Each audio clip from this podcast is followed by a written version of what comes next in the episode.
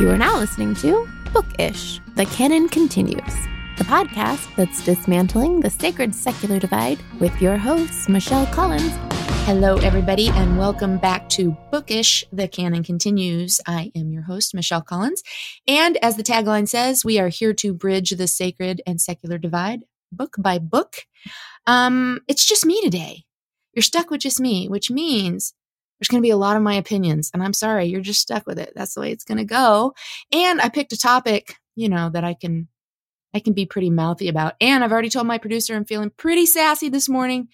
So we'll see how this goes. Um, and there's nobody to argue with me. So it doesn't really matter. I get to do whatever I want. Um, I mean, quite honestly, Ralph can type at me in large letters, but that's about it. So, you know, here we go. Um, so of course, the the premise of the podcast is books, and because I'm a huge reader, I mean, I can tell you, and anybody in my life can tell you that at any given time, you will see me with a book in my hand. And they're all different kinds of books. Often they are scholarly because I'm working on a doctorate. Excuse me. But often they are reading for understanding or enjoyment um, because books are just the best thing in the world. So the book that I chose here, and it was actually suggested by a fellow Quoir podcaster, Keith Giles. Um, the book is called What's with Paul and Women, Unlocking the Cultural Background to 1 Timothy 2. So I'm sure you're very confused as to what the subject matter is now, right? No, of course not. Uh, anyway, the book, I wanted to read it, of course, as a woman. I'm always interested in understanding a better biblical background as to who I'm supposed to be. No, I'm kidding. No, that's a joke. I, I, am interested in the in the biblical scholarship, um, but I am in no way okay with being told how I'm supposed to be. I spent too many years trying to do that. Anyway, this subject matter has been very, very big lately. I'm sure many of you know where I'm going to go with this.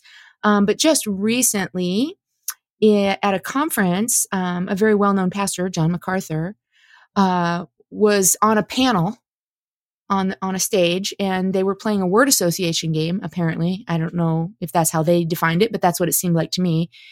And they were given uh, one or two words and they were asked for a very pithy quick response to these words.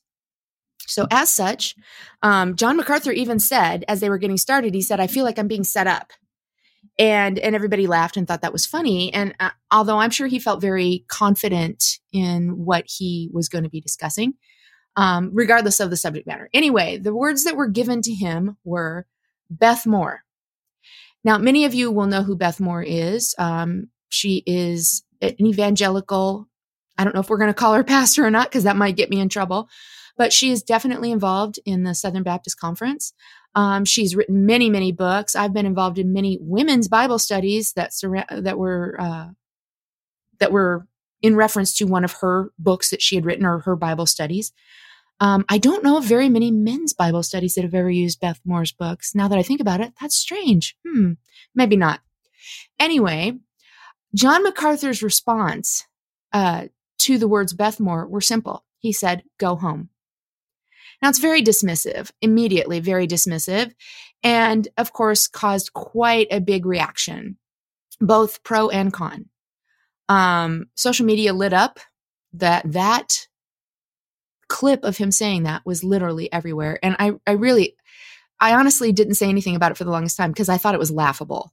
I mean, first of all, I couldn't give two shits, in all honesty, what John MacArthur thinks about women. I'm, I, I don't have any respect for him as a pastor anyway. And the reason I say that, and of course I'll probably get in trouble for that, is you only have to look at how he runs his little empire and the many problems that he has with his university to know that this is a man that's not too interested in other people's opinions. He's only interested in his own. That's my personal opinion.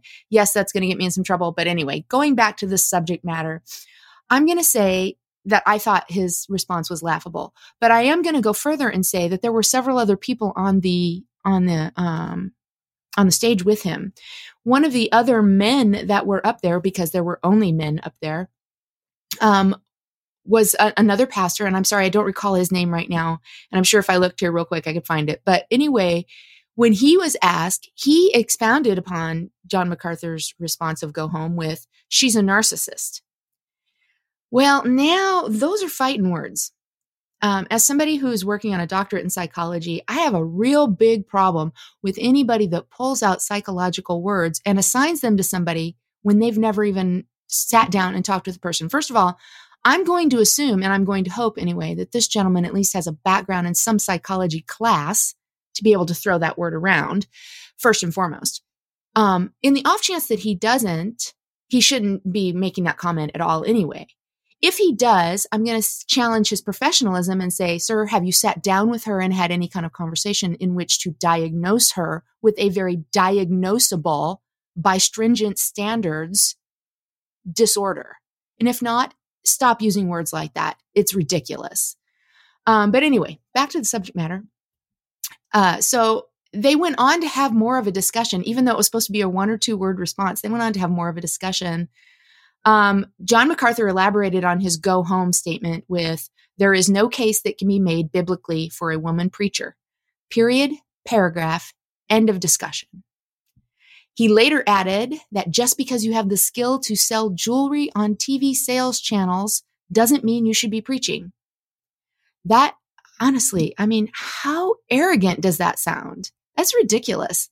Then he went on and denounced the Me Too movement. That's another one that's going to get me fired up, arguing that it is culture reclaiming ground in the church.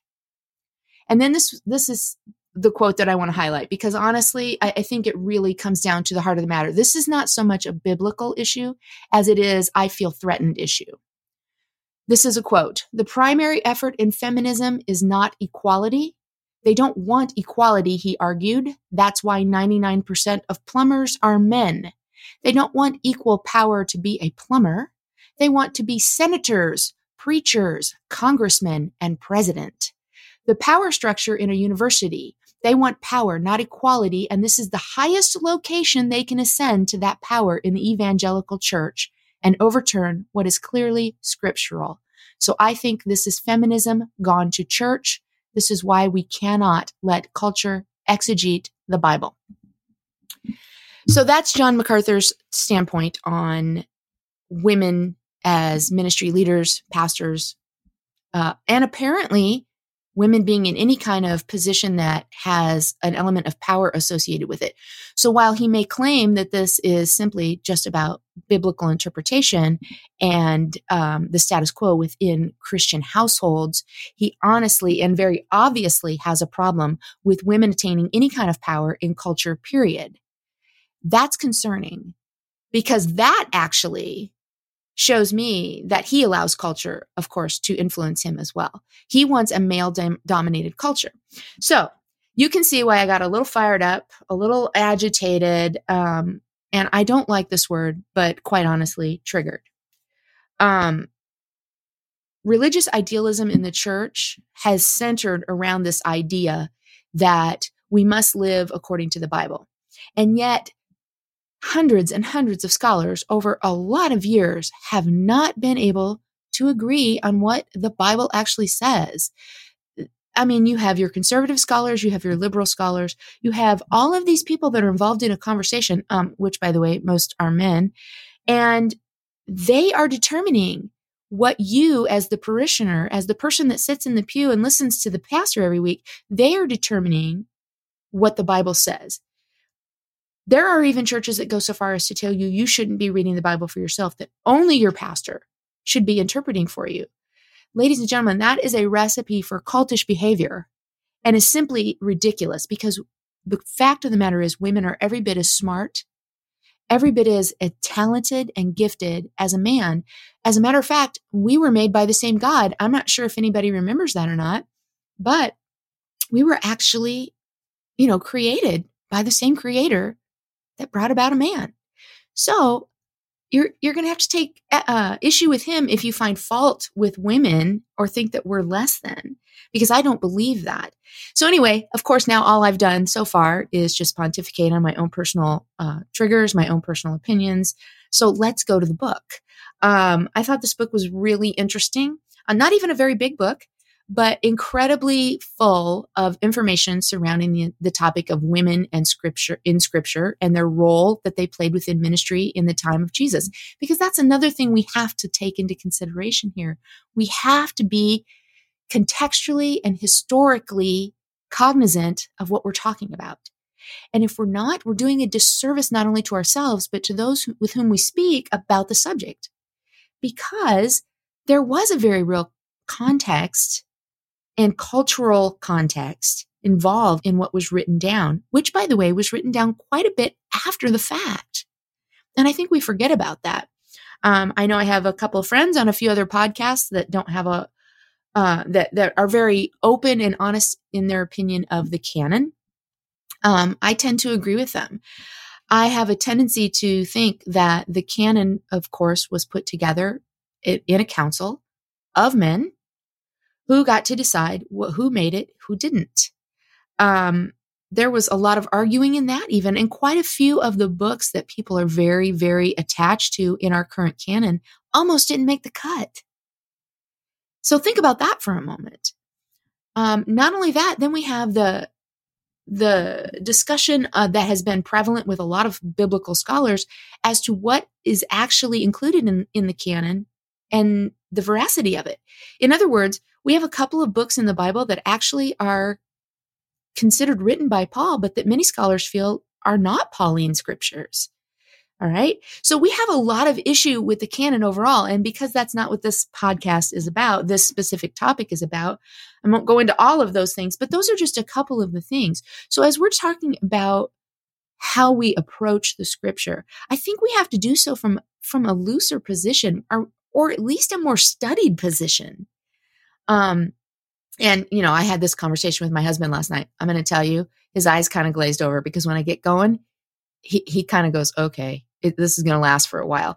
But we actually were talking about the fact that there is so much in this book that shows the value of women in scripture that I don't know how anybody can make the comment that women should just go home and that they have no value to bring into the place of ministry or leadership within the church. Um, women throughout the history of the scriptures provided so much leadership. I mean, one of the most obvious ones is Deborah.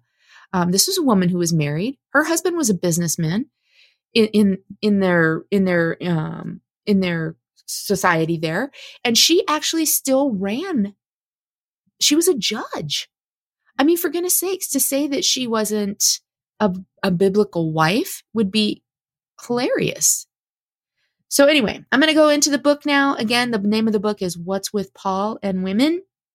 So let's talk about this a little bit. Um, I think that he provides even in the in the forward there's a couple different examples that i wanted to highlight because i thought they were so interesting with regard to women and their contribution um, into the ministry and into the church and he talks about um, some of the ways that women have been removed from any kind of authority. Um, he talks about, and this was in 1987. This blew me away because that's not that long ago. I mean, I know some of you that are listening think that's a long time ago, but it's not. Um, in 1987, the assembly, pastored by Nancy, and I'm going to mess up her last name, Sehested, was put out of the Memphis Association of the Southern Baptist Churches, and 1 Timothy 2:12 was a key component used in justifying this decision. In 2004, Sheri Klouda, a theology professor, was let go from her position at Southwestern Baptist Theological Seminary in Fort Worth, Texas, where she taught Hebrew. By the way, she went to school there and graduated from that program and then went back to teach Hebrew, but then she was removed based on this one verse in the Bible. The seminary leadership, based on 1 Timothy, concluded that a woman should not be teaching men. I mean, so women are to teach children until they reach a certain age. Once they reach a certain age, those boys are not allowed to be taught by women anymore. That's the thinking. Um, that kind of blows me away because when you think about it, the younger a child is, the more they soak up. So you're okay with a woman teaching a child at their most vulnerable ages, but as they get older, you're not you're not okay with it. That just kind of throws me a little bit. Um, anyway, so there's a couple different places, and and so I, you know, I kind of tend to hope, hope that society is changing, that that things are becoming, I don't know, less patriarchal. But then again, I always run across these things that prove to me it's not. Um, I like to believe, and because I live in California and I know that we're a lot more liberal here, mm-hmm. uh, I tend to find most churches here don't have as much of a problem with women being involved in ministry. But then I forget that there's the rest of the United States and that it's still very, very prevalent in a lot of places that women are to be silent in the church. And they don't get a say so. Their job is to take care of the home and the children. Um, they and this and this does bleed into the home life because we want to have a biblical marriage. And so women have to be silent at home. The man is the head of the household. He makes the decisions. Except that when you really get into numbers and statistics and start looking at who handles the finances in the majority of households in, the, in America, it's the women. They're making the decisions. But nobody talks about that because it's not biblical. And I'm using air quotes when I say biblical there, just in case anybody is concerned. Um, so let's talk about Jesus for a minute, because quite honestly, I know Paul gets all the credit for this one verse. Um, but let's talk a little bit about Jesus, because isn't he the one we're supposed to be following first and foremost? And I'm going to come back to Paul, but Jesus had a lot of female support around him. I mean, at the risk of of sounding like Jamal, uh, Mary Magdalene, hello. I mean, she was a pretty prominent figure in the life of Jesus. Um, quite honestly, and I said this to somebody the other day, it's actually biblical that the majority of the support for Jesus's ministry came from women. They were the ones that were financially supporting his ministry. Judas might have been counting the money, they were providing the money. Okay. So I don't think Jesus had a problem with women being around him.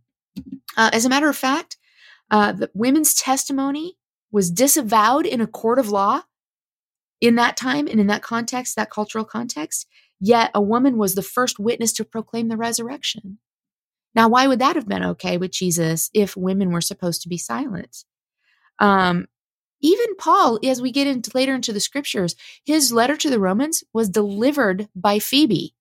She was a trusted carrier for Paul. He absolutely had no women, no problem with women being involved in what he did. There are multiple examples all through scripture.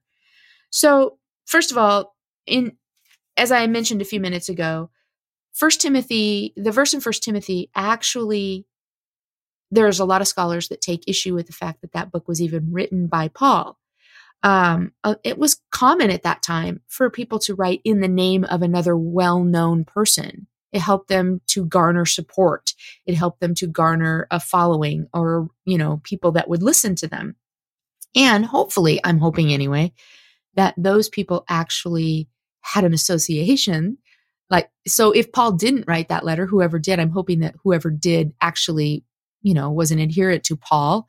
Um, but you can hear in the reading a difference in in how it comes across. And that's been one of the points of many scholars over the years is that there there are textual contextual voice differences in some of the scripture that's written and associated to paul.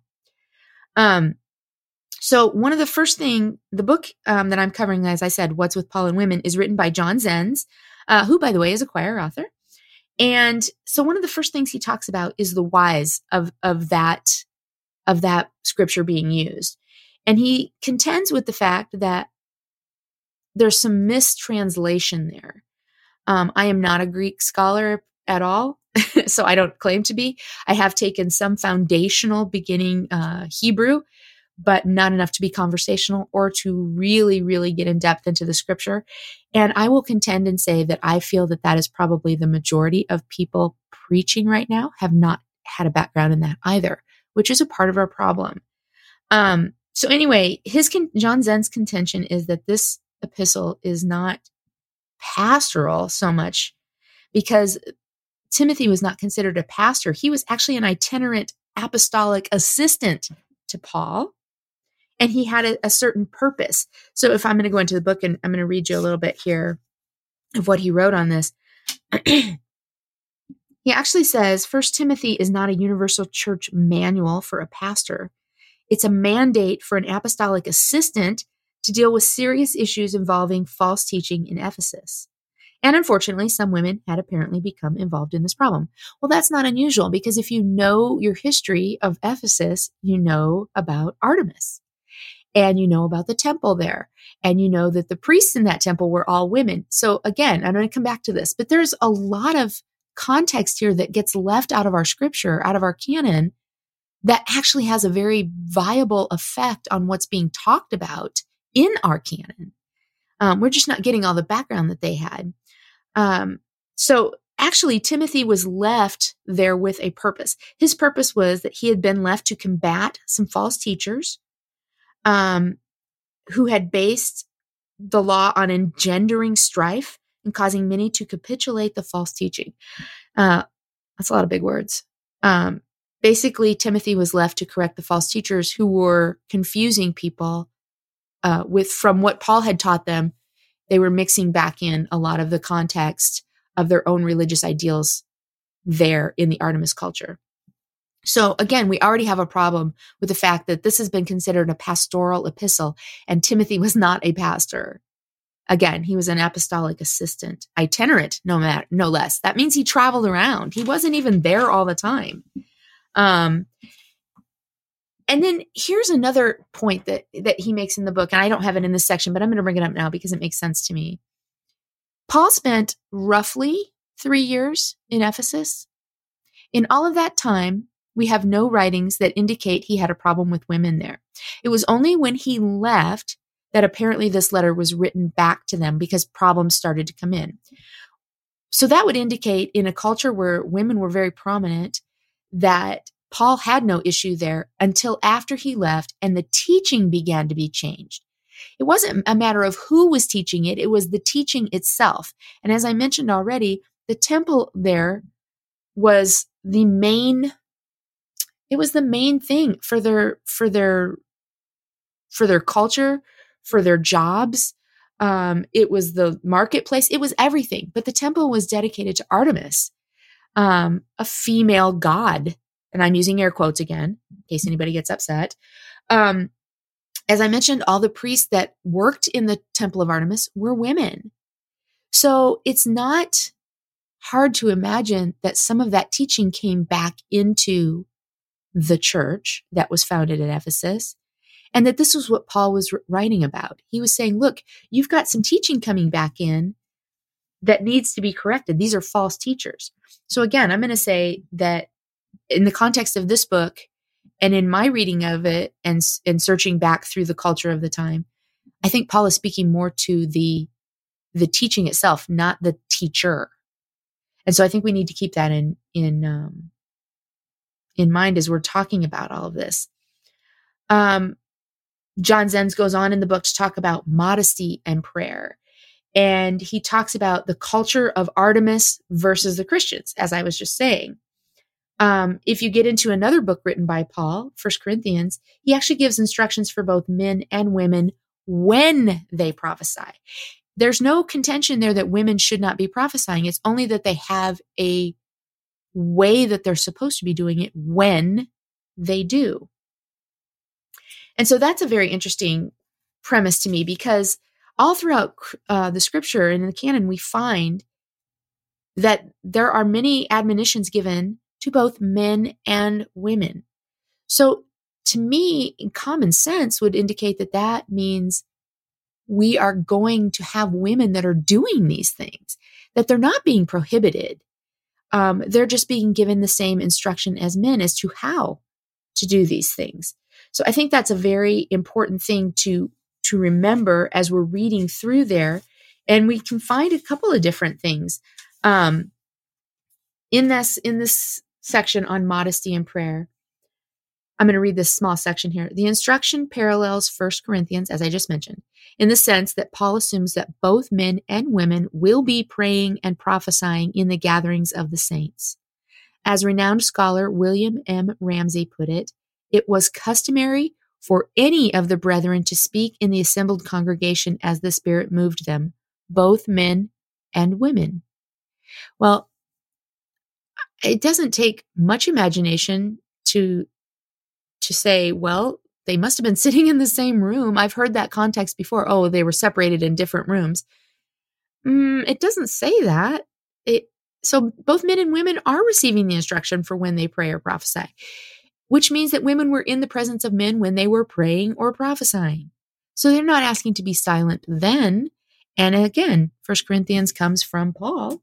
So I'm not sure that we can make the uh, the argument even there that he's saying women have to be silent.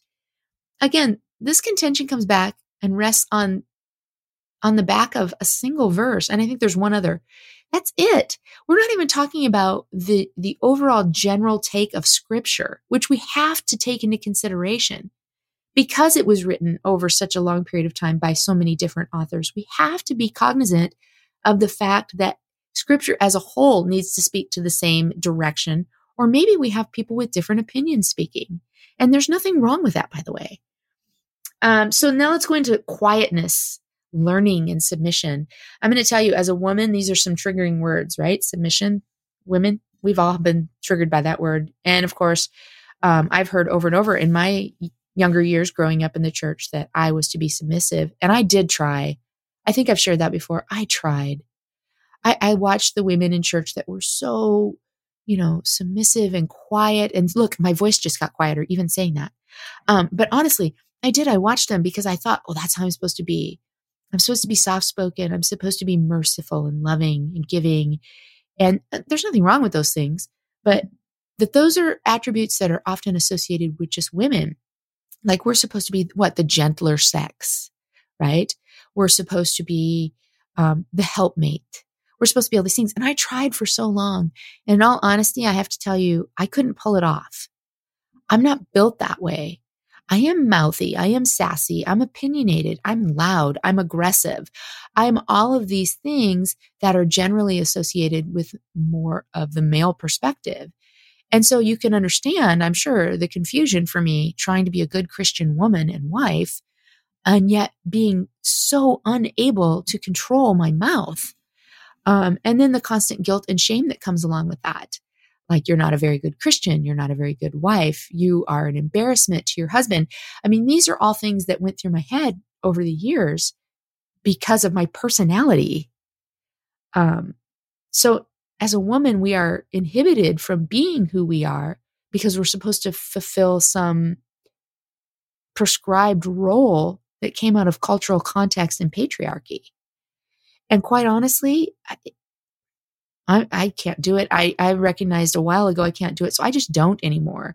I am who I am. You get to take me as I am or or you don't. That's the way it goes. So let's get into this quietness, learning, and submission. So when we go into this in the book, um, I, I, you know, I read this kind of flinching, like, oh boy, I don't know, I don't know how I'm going to go on this because I might get really upset about it. Um, but I honestly was really um, really happy to read it. I mean, it, it helped me understand this a lot more. Um, so I'm just going to, so First Timothy 2.11, let's read that. It says, let a woman learn in quietness in all submission. So he goes into the traditional view of what that means. And I'm going to, I'm going to, going to pronounce this word correctly. I don't know if I am or not. Nobody's here to correct me. So the word hes, hesusia in many translations has been rendered as silence and many church leaders have taken this to mean that all women are not to speak in church miss- in church meetings. All submission is taken to mean that females are to be passive receivers, not active participants. Again, how I was taught to believe, how I thought I was supposed to behave in church falls into that very traditional view. So he adds a corrective to this. Again, I'm going to say this word. I'm not going to say it well. Hes, hes, okay. The word I said a minute ago.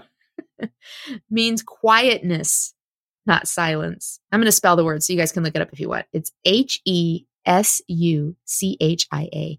Anybody that can pronounce it better, send me a recording of it. I'll be happy to hear it. So it means quietness, not silence. Okay. So he goes on further and he says, 1 Timothy 2 2, the stated goal is for all believers to live a quiet life. Okay. A quiet life. All believers. So if we were to take this as silence, that means men are supposed to shut up too. Um, but that's not what it means. It means that we are supposed to live in quietness. In other words, in calmness without strife. Okay. Uh, 1 Thessalonians 4 11, Paul instructs the brethren again strive eagerly to be quiet, to do your own business, and work with your own hands. So the apostle is telling those who believe telling those believers who are not working to work with quietness and to eat their own bread. Okay. So since quietness is to be a quality of all the saints, if Paul's mentioning that women need to be learning in quietness, wouldn't that imply that there's some special circumstance that required this instruction? Yeah, it would. That's common sense. Um, it would this not also imply that it would be a serious mistake to create a universal prohibition from what is clearly directed to a specific problem? See, that's where the crux of this comes in. We have taken the Bible as a whole and e- equated it to ourselves when it wasn't written to us. We have taken the canon and said every word in it is without error and is directed specifically to me. I lived that way for a long time. I would literally read the Bible and try to figure out what this verse meant to me personally. It wasn't written to me. And so, yes, there's wisdom that we can learn to live our lives from in this, but there is in no way a directive that is universal in its scope in this verse. This is specific, specifically directed to a certain place at a certain time in a certain culture, right? So we're not talking about silence here. We're talking about quietness, demureness. We are talking about learning to live without strife. And again, that is directed to all believers. Okay. So I thought that was pretty interesting as it pertains to that. And of course, because women have been told to submit for so long, that is, of course, going to be a big sigh of relief. So uh, he asked this question I thought was very interesting because I said the same thing even before I got to this part. This is his his comment. I'm compelled to ask, isn't using scripture like this exactly how cults take verses out of context to build false teachings upon them? The answer is yes, that's how they do it. So, scripture must be viewed and considered as a whole and within context, which I've said uh, probably 10 times already. Um, using any single scripture to cancel out the combined impact of many scriptures is, to say it in the kindest way possible, not a safe way to handle God's word. So, anybody can literally open the Bible, blindly point to a verse, and make a teaching on it. That does not mean that that teaching is in in the flow of scripture as a whole. And that's the important thing he's saying. So, and he goes on to make my point about biblical languages. Readers who do not know the original biblical languages assume that an English translation reproduces what the Bible really says. I, I, don't know. I don't know about you, but I, I'm positive many of you have had this experience. Maybe in person or in some written format or whatever. Somebody holding up a Bible and saying, Well, I can read. And it says it right here. This is what it says. Except they fail to recognize that what they're reading is actually a translation. It's not the original language. And even further, they're reading it through the lens of what they have been taught. And even further, they're reading it through the lens of their own experience. This colors everything that you know, which is why it is so difficult to be objective in reading the word it's so difficult to take yourself out of the process and say, what is this really saying? Not do, not what do I think it says or what I've been taught it says, but what is actually being say, said here. That's very difficult to do. And I, and I, I do understand that. And, and so, yes, of course, we are going to err on the side of eisegesis versus exegesis. Um, and that is often what you're finding in the pulpits on Sunday mornings. Eisegesis. Look that up if you don't know what it means. Um, again, in all submission, we are taught that submission is to be an attribute of all the believers, not just the sisters. It's not just us girls. We're not supposed to just be the only ones submitting. As a matter of fact, Ephesians 5:21 says Christians are to mutually submit to one another out of fear of Christ, right? Uh, James actually talks about it too. We're all supposed to submit to the Lord. Uh, First Peter, all of you be subject one to another. This is not a one way street. This is not, you know, have you guys seen that? Uh, there's a, I don't know if it's a meme, it's a drawing where it's this, the large umbrella and, and that's Jesus. And then there's a smaller umbrella under it. That's the husband. And then there's the smallest umbrella under it. That's the wife. Right. So that kind of leads you to this one way direction. Scripture is clear that we're supposed to be submitting to one another. Each of us brings a special talent or gift um, to the table and is valuable uh, within the kingdom. And so, yes, we should be submitting to one another. So you cannot say that women are the only ones to submit and use that one verse and then ad- admittedly ignore the rest of scripture that says we are to submit to one another and that all people are to be silent, not silent, quiet, right? All right. So that's all I'm going to say on that because honestly, I that says it pretty well. Um, so now let's talk about a little bit about mistreatment of women. I know that's going to be a dicey subject for some people, but he's talking here about post apostolic mistreatment of women. Um, and he kind of brings in the subject of dualism, which I thought was very interesting. Uh, so he says there is, however, a huge chasm between what Paul like, likely had in mind with those words that were subsequent, subsequently misappropriated and merged into the mind body dualism of classical Greek philosophy by the early church fathers in order to elevate their own authority while utterly suppressing women in home and church. So he's talking about the fact that we're seeing two different roles here.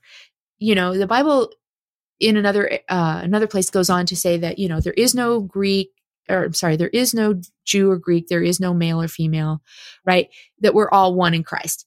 So, but what's happened here is that we're seeing dualisms uh, come back in. That, that well, there's male headship, and then there's female submission, right?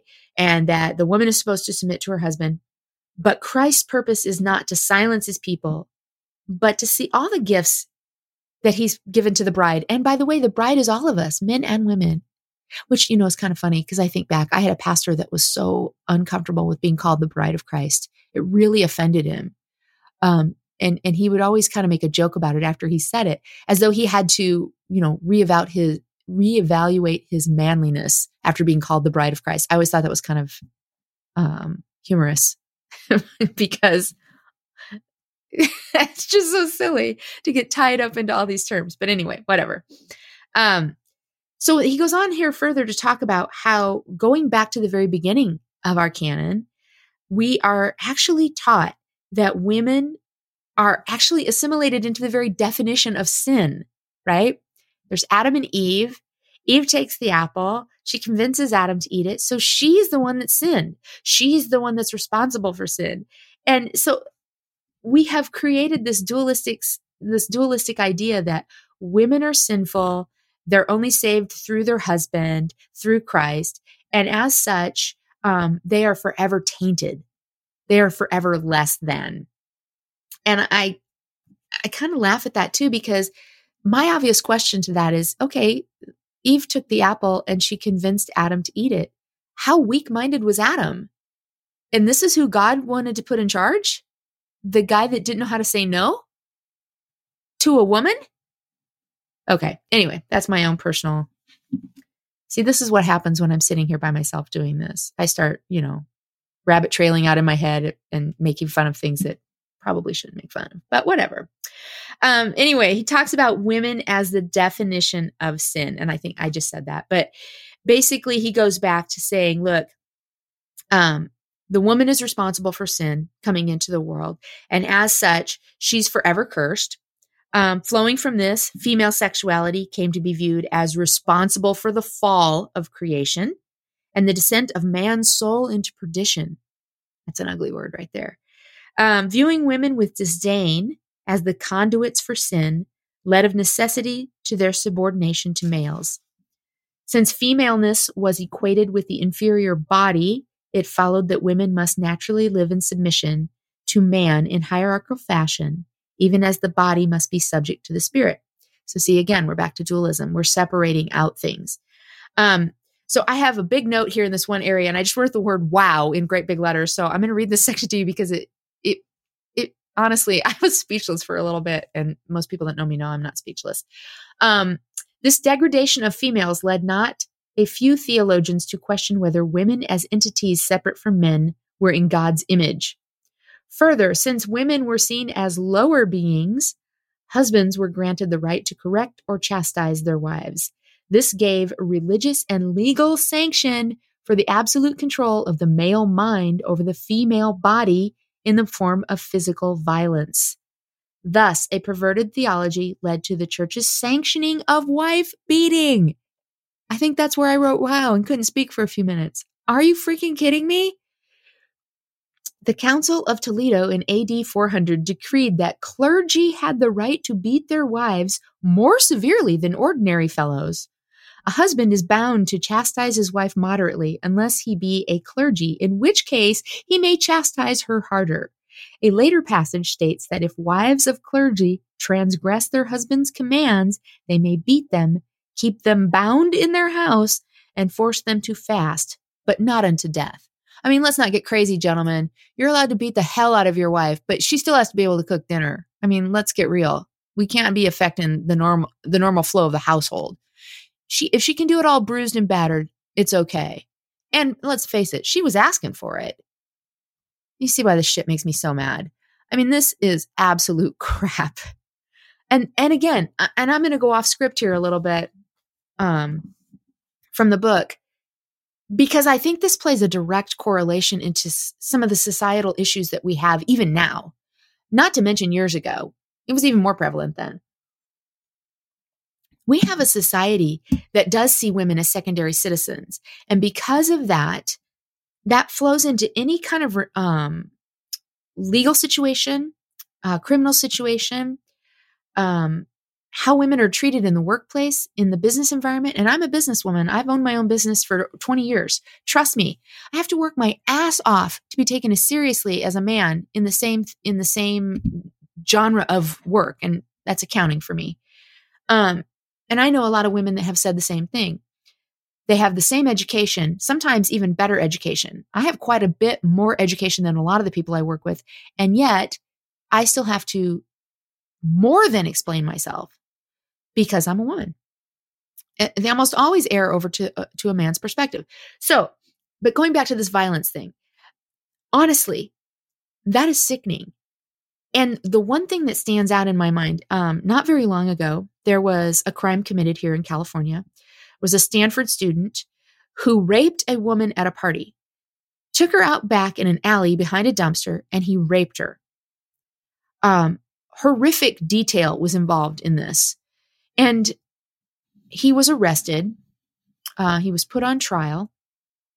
His father came out and defended him, which of course you would expect a father to do. However, his father spoke of this event as 20 minutes of fun. He's going to have to pay the rest of his life for 20 minutes of fun. Who was having fun? It wasn't her. She's laying on the ground behind a dumpster with pine needles in her. And I'm sorry, that's graphic, but that's what the, the, the detail of it came out was she was brutalized.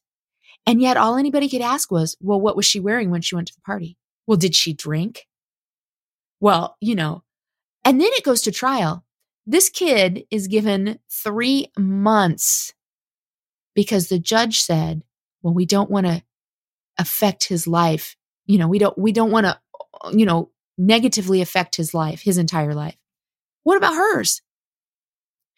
My contention is this is a direct correlation. When we have the religious institutions of the world, and not just Christianity, a lot of different religions, but I'll speak to Christianity because that's my tradition. When you have a religious idealism that comes in and says this is acceptable behavior, it bleeds into the culture. The very culture that John McCarthy MacArthur, I'm sorry, is saying we shouldn't be adhering to, but it's having a direct effect.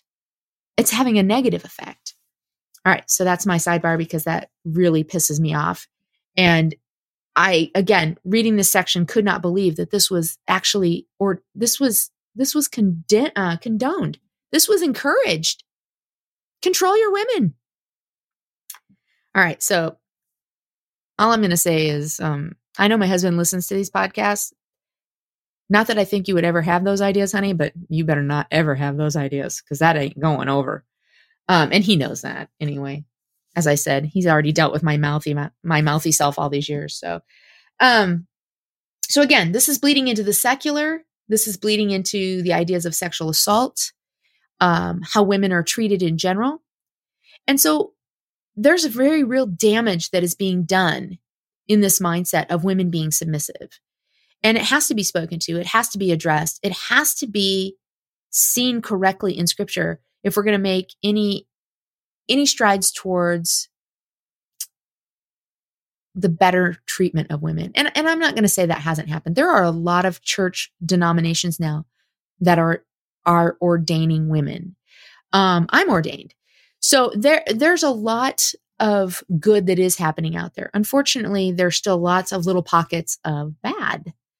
So I'm going to get back on script here because honestly, I want to finish this book up and I know I'm running short on time.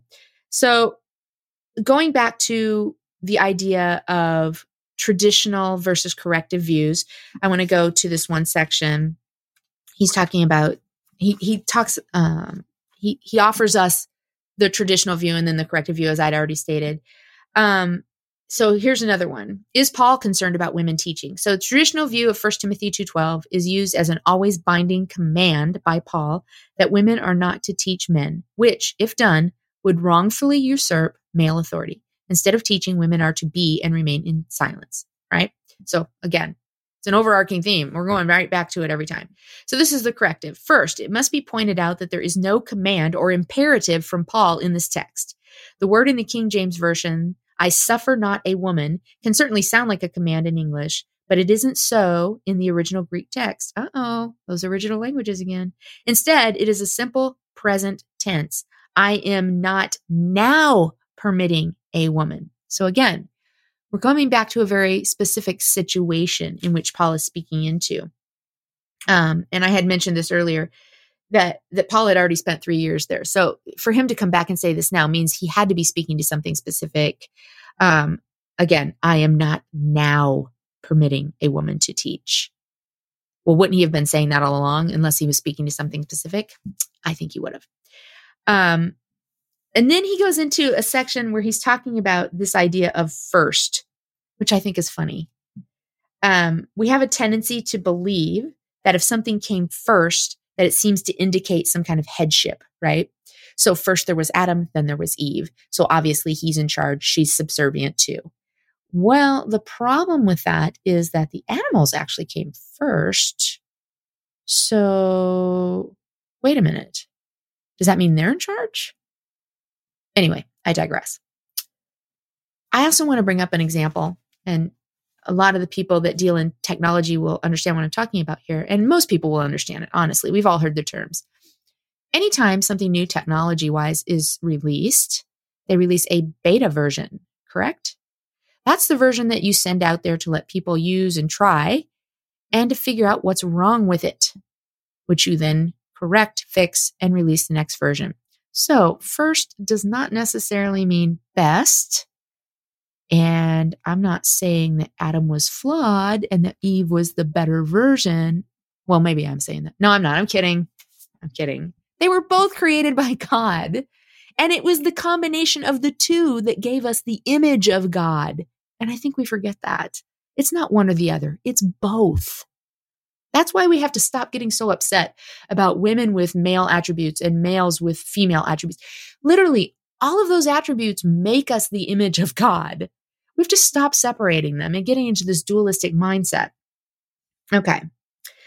Again, I keep running off. I'm sorry. If there is a divine law that women teaching men is sinful, then there can be no exceptions. But there is no concern in this regard expressed in scripture, and there are clearly cases where women taught men right? So in Romans, Paul is lifting, listing some gifts and he mentions prophesying and teaching. And I said this earlier there's no gender restriction here. Both the men and the women were involved in those activities. So one would think that this would be mentioned again here if that were a problem. Um, so I'm, I'm getting close to my time, so I want to kind of wrap it up. I, I thought the book was fantastic in the fact that he went so in depth into scripture. And again, I only pulled a few examples. I, I, would suggest picking up the book and reading it. It's not very long. It only took me a couple hours to read it. It honestly goes into some good detail on, as I had mentioned, some of the uh, historic context of the culture of the day. It also goes into a lot of scripture and brings back around not just this one verse but you know the totality of scripture. What is what is the direction in the totality of scripture? And it is very obvious all throughout scripture to even the layman that reads the bible that women are involved all throughout the scripture. Um, i find it laughable that sometimes i hear some of the names trying to be changed to make them more masculine Um, Junia was a woman. Let's just admit it and move on. Um, we don't need to change her name to try and make her sound masculine. Um, Mary Magdalene was very much involved in ministry with Jesus and is, is actually considered apostolic by a lot of people. Um, I'm not going to mention any names. Um, but again, we have to take the whole of scripture into, into consideration here. We have to look at this subject matter and say that women have value um, more so than just what they can cook and what kids they can take care of. Women are not a threat to men. We're not. And the fact that m- there are men that feel threatened by women means that they are struggling with themselves. That's just psychology 101. That's completely them not being comfortable in their own skin. I do not ever want to be put into competition with a man. Um, I, I do consider myself a feminist. I do consider myself wanting equality. And I think it's laughable the section I read earlier from John MacArthur. Why shouldn't women be involved in politics? Are we not just as intelligent? Are we not just as able to create policy? Are we able, not just as able to screw it up? I mean, honestly, we look at politicians, I mean, they all make mistakes. Women, we're, we're just as able to do anything that men are able to do. So the fact that we're being left out of ministry is somewhat ridiculous. And on a more common sense note, there are a lot of people in the world that don't know Christ. And as a Christian, we have been given this, this job, right? To, to spread the gospel. Does it not make sense that you should be allowing women to help you do that? I mean, it's a big world. There's a lot of people. Honestly, how are you going to get to all of them? Why would you limit the resources that you have because of what or what does not hang between somebody's legs. That's ridiculous. And again, it just comes back to saying that we put far too much emphasis on genitals. We need to stop it. We are more than that. We're much more than that. And so, in closing, women are important to ministry and to God. And to say that they're not is short sighted. And it's, it's demeaning. I don't know how you can say you love the women in your life and then tell them they're not important enough to have a voice. That's not acceptable. And I'm going to take this opportunity right here at the end to say this. If you are one of the people that feels that feminism is dangerous and that it is overtaking society, stop being a part of building it every time you come out and make these comments and statements, go home, uh, women belong in the kitchen. Oh, you can teach the children. All you do is create more and more animosity that builds into this movement of feminism. And I do think there are some areas of feminism that go a little f- too far, but that's my personal opinion. And I'm not speaking for anybody else there. But every time we go against something from a Christian perspective, we tend to make it bigger. So at this point, we really should start considering maybe all of us being quiet and just praying instead of trying to tell other people how to live their lives. That's my take on John MacArthur situation. Um, yes, it happened to coincide with this book. And so I thought the two went well together. Again, the book is What's with Paul and Women, Unlocking the Cultural Background to First Timothy 2 by Quoir Publishing. Um, it was great spending time with you guys, even though it was just me. So go out, have a great day, and thank a woman for something today. Just for a minute, be thankful to a woman for some for something. Anyway, have a great day. Bye, everybody.